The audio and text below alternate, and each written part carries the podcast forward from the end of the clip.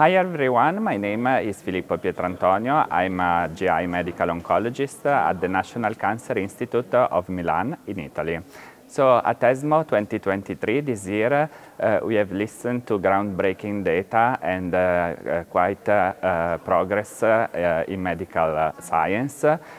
so I had the honor and privilege to present the results of a phase 3 study, the CodeBreak 300, on sotorasib plus panitumumab in patients with KRAS G12C mutated metastatic colorectal cancer. I really think that these results are quite important for the treatment and patient care uh, in the future. So uh, hopefully this trial will give access uh, to a new targeted option to our patients, to this molecular subgroup of patients.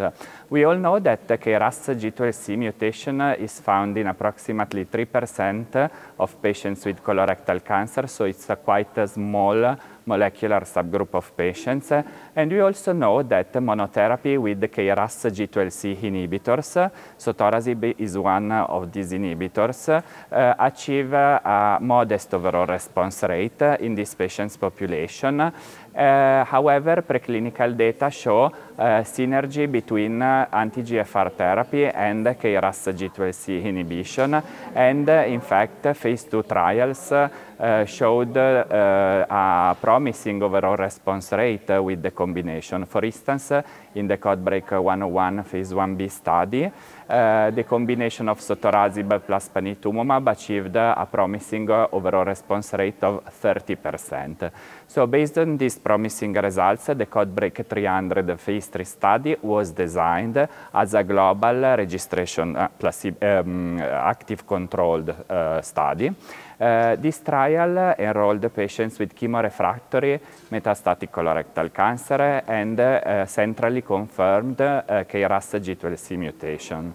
Uh, 160 patients were randomized to either panitumumab plus sotorasib at the standard dose, 960 milligrams daily, or uh, panitumumab plus sotorasib at a lower dose, 240 milligrams daily, or investigator's choice therapy with trifluridine tipiracil or regorafenib. Uh, the primary study endpoint was progression-free survival, and um, uh, both sotorasib plus panitumumab combinations uh, significantly improved uh, progression-free survival by blinded independent central review versus investigator's choice. So this trial was positive. Also, overall response rate and disease control rate were higher with both sotorasib doses plus panitumumab versus investigator's choice, and we know that this is important because in the late line setting, tumor response is important. So tumor response is a secondary endpoint of the trial, but we know that uh, in the late line setting, tumor uh, related symptoms and high tumor load and tumor burden uh, are frequent. So also the improvement of quality of life via tumor induction of tumor responses is quite important. Overall survival data of the trial are not mature, so there will be a follow-up of this trial. But most uh, another important thing is uh, the safety profile of this new combination. So basically, um, panitumumab plus sotorasib at the standard or lower dose was uh, tolerable with no new safety uh, signals. And also uh, the most common grade 3 or more treatment-related adverse events were uh, skin rash, um, dermatitis acneiform, hypomagnesemia, and also diarrhea. But these adverse events were consistent with the safety profiles of sotorasib and panitumumab.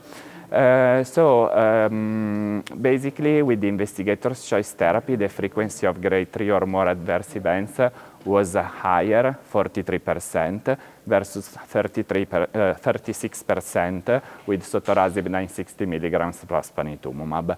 So in summary, this is a positive trial uh, since uh, sotorasib 960 milligrams uh, plus panitumumab based on these results may represent a potential new standard of care therapy for uh, uh, this subgroup of patients uh, with chemorefractory and KRAS G12C mutated metastatic colorectal cancer. Of course, now there are also additional options for the treatment of chemorefractory patients for example, trifluridine tipiracil plus bevacizumab.